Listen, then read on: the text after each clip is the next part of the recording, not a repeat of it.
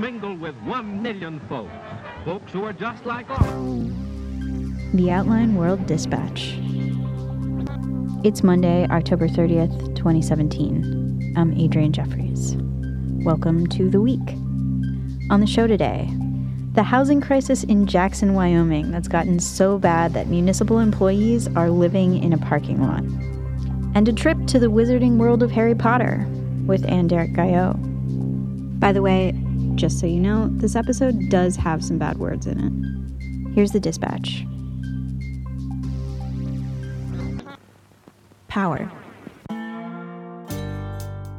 We're used to hearing about the housing crisis in New York and San Francisco, where rents have gotten staggeringly high, but the housing crisis isn't confined to the coasts.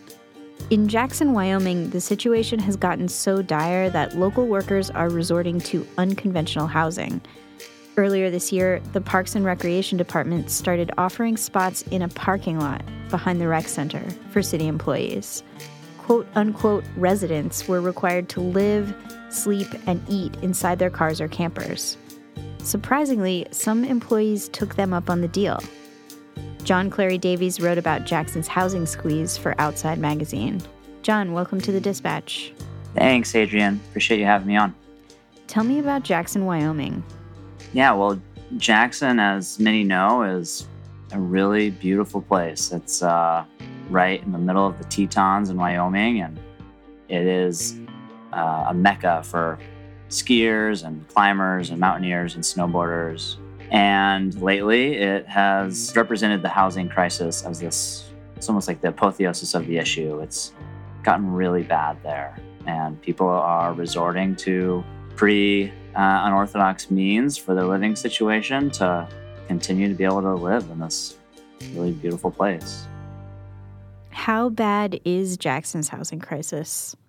It's bad. So in the 90s, they had nearly, oh, it was 85% of their workforce lived in the county. And that number's down to 58%. The town's goal is to try to get it up to 65.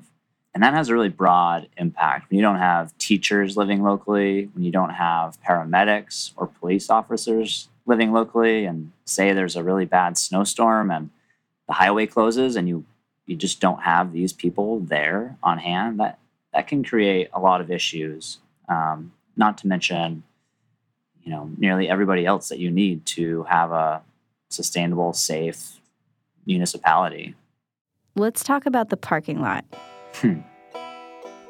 How did this whole parking lot as housing situation start? Sure. So, a lot of folks in Jackson for forever have camped on the surrounding public lands throughout the summer. You know, they're raft guides or they work for the national park and they just camp out on the public lands, no big deal. But it's reached such a fever pitch that you have a lot of people doing this now because there's, you know, even people who want to live and pay rent um, and live in town, they, they can't. And so the surrounding public lands have taken a huge, huge hit. And so Jim Stanford, one of the city councilmen, proposed having this municipal campground. And they didn't have really any space for it. And so they came up with this parking lot. The parking lot is behind the rec center. You know, it's a, your average parking lot. There's no water hookups, you know, there's limited electric. And they were going to sell off these parking spots for people working locally for the summer. So you went to this parking lot. What did it look like?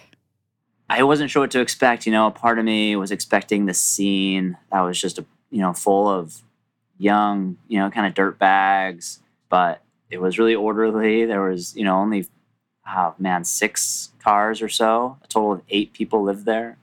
The the town was charging four hundred and sixty five dollars a month to live in, in a parking space. And so no one really picked it up except for some of the city employees whose employer um, picked up the tab for them and they offered them showers at the rec center and they had these resources available. And so it didn't really take off, but it was, you know, for these eight people, a really great solution. But it was also clear when I arrived in Jackson that it was a really niche solution and that they needed to f- come up with a lot of other options um, and potentially a much bigger camp to really address the problem that the town is facing. You know, it's kind of like the crazy thing. Like you still you walk through town in Jackson and there are campers everywhere, and you see people, you know, brushing their teeth in the streets, and people are just trying to find any nook and cranny they can while, especially in the summer, you know, while they're they're working or even just coming through for a, a visit. So, were people happy with this situation overall? You know, for the people who were living there, it, it was a great short term solution. They were able to stay there and save money. And so few people in Jackson can actually do that. For the council members, you know, I talked to the mayor and the vice mayor about this program, and no, they weren't happy with it. I think that they knew that it was a niche solution. I think that they knew it was too expensive. They knew that it was too small, and they understood why people wouldn't wouldn't pay that for a parking spot. And I, I also want to clarify that this isn't just a lot of the, the story focused on, you know, these summer employees, these seasonal employees, but this is an this is a middle class issue and it's affecting director level positions.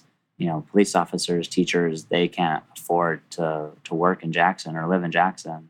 Right. And this isn't even a problem that's limited to Jackson necessarily. Yeah, it's happening in mountain towns and resort towns, tourist towns, the, the country over. Aspen, for example, is housing employees in a parking lot full of 350 square foot tiny homes. Tahoe City, for example, in California, um, their, their median rents have increased 52% since 2012. And city officials have proposed paying owners of those idle second homes to rent to local employees. What if they, there was just a rule that said you could only have one house and you had to live in that house for at least 60% of the year. Is anyone talking about anything like that? Not that I've heard of. Weak. right? I think that's an interesting solution. I think that a lot of people would not be into that idea, mostly second homeowners. Mm-hmm. But yeah, that it, certainly in in certain parts of the country, that would really help the situation. I would love to see some radical solutions proposed in addition to like, oh, we can just stick everybody in a parking lot. Yeah. But maybe these things just take time. I think they take time and the folks on the lower end of the economic spectrum always take the brunt of it and always face the reality of these issues the hardest and things don't change as much for folks on the other end of that spectrum. we're seeing it whether it's in Manhattan or or Jackson, and hopefully we can start to, to close that gap. I think our healthy communities depend on it.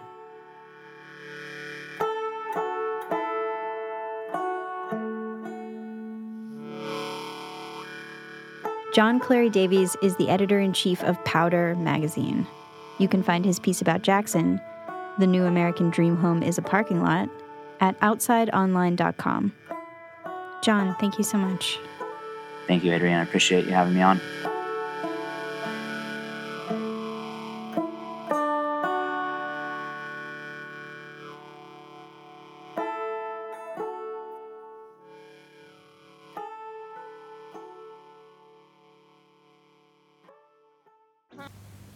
Culture. to the actually right to where the dragon is. We're gonna go ride that first, hopefully, depending on how long the line is. The sign said that the wait for the train from Diagon Alley to Hogsmeade was gonna take 110 minutes. I said to my friend, I can't do this. I broke from our group to take the 20 minute walk through Universal City Walk, the theme park's massive retail center, instead. On the other side, I was waiting in line to scan my ticket when the family of six in front of me filtered out. After a long wait, their entry was denied, something to do with their day passes. This is the biggest fucking waste of time, the father said, pushing a stroller. His partner and three other children, all dressed in blue Slytherin merchandise, followed dejectedly behind. I couldn't help but agree with this exhausted, angry man. As much as they advertise as places where families can have good, wholesome fun together, major amusement parks test the limits of familial bonds and unconditional love. I just smelled weed. Same. I knew Universal Studios' wizarding world of Harry Potter would be styled after the spooky whimsy that dictates the books. By the way, I've only read five of them. And I knew that as a theme park unenthusiast, I would be enjoying the people I was with, not necessarily the parks themselves. Okay, yeah, we are in Harry Potter world. Oh my goodness. Oh my god. When one of my dearest, oldest friends invited me on a group trip to celebrate our birthdays at Disney World and Universal Studios, I was hesitant. I was worried I would ruin the trip for her and her friends. But there was no way I was going to give up this chance to spend time with her after so long living on opposite sides of the country. Initial observations like I've always felt, amusement parks are hell. There's too many people. Everyone's bumping into you. Everything's loud, like this loud ass music. It's hot because we're in fucking Florida. The wizarding world of Harry Potter, commonly referred to as Harry Potter World, is filled with visibly distinct groups bumping against one another as they vie to enter the souvenir shops, line up for rides, or take photos in front of a giant fire breathing dragon perched on top of the Gringotts Bank. In the end, my nosy side saved me, because all day I could watch family and friend units in different stages of breakdown and strengthening. As a family dressed in matching robes with wands in hand walked by, I thought, wow, these people are really intense. I'm like impressed at people who are wearing robes today because it's fucking oh, hot. They do it in the middle of the summer, yeah. I It took me a second to remember that I was wearing a custom designed bodysuit that identified me as part of a group of my own friends. We were each different kinds of candy from the Harry Potter universe. I was a package of ice mice. As we expected, there are kids everywhere. They are jumping. They are swinging. They are sneezing without covering their mouths. No one's being too cool for school here. Everyone is just geeking out. I keep seeing all these Harry Potter shirts, being like, wow, people really fucking love Harry Potter. In nearly every dark corner of Harry Potter World's winding lanes were lone adults sitting on the ground to grab a temporary seat. At one shop selling apparel for each Hogwarts house, a child around 12 years old pleaded with her parent to let her get what sounded like her second Gryffindor scarf. Outside, a group of three 20 something tourists waited outside a wand shop, looking eager to move on to the next site. Another member of their crew, no doubt inside trying to decide between a model of wand owned by Fred Weasley and another owned by his twin brother George, was at risk of getting left behind.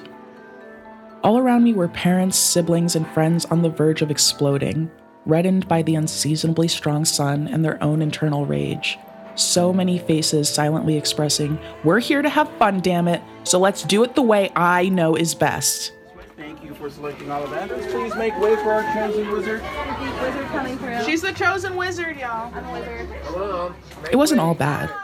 Some groups were really keeping it together, like the family with children dressed in Hogwarts robes I saw later in the day at one of the park's restaurants.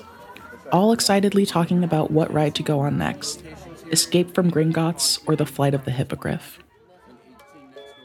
They all arrived at the parks the same way, smiling, excited, united. But the parking lot scene at the end of the day offered more insight into the experience than any staged family photo could. Matching tribes trickled out of the park, children passed out in their strollers dressed exactly like the enduring parents pushing them. A couple with their newlywed status emblazoned on their chests emerged from the gates, one with bags of souvenirs in each arm, the other empty handed. But I was part of this horde too. At Hogsmeade, at our last stop at the parks, I was buying a beer at a pub when I spotted a man with a Quidditch team captain shirt ducking into an alleyway with a child's backpack clutched to his chest. Looking at a dad right now who clearly abandoned his kids to get a quiet moment, and I feel him so hard. I thought, wow, some groups really don't know how to stick together. The man seemed to be catching his first breath in hours. I paid the clerk for my beer and took a long sip before stepping back out into the crush of people. I had to find the group of friends I had abandoned before it was time to leave. As much as I loved watching the chaos around me, it was ultimately them that I was here for. We're in Harry Potter world. Mission accomplished.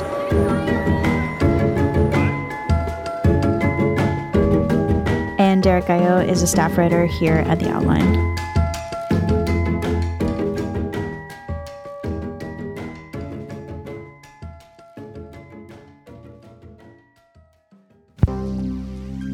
That's all for this dispatch. If you'd like to stay in touch with us and maybe see some extra fun bonus material, why not follow the show on Twitter at Outline Dispatch? I'm Adrianne Jeffries. Thank you for listening. We will be back tomorrow morning.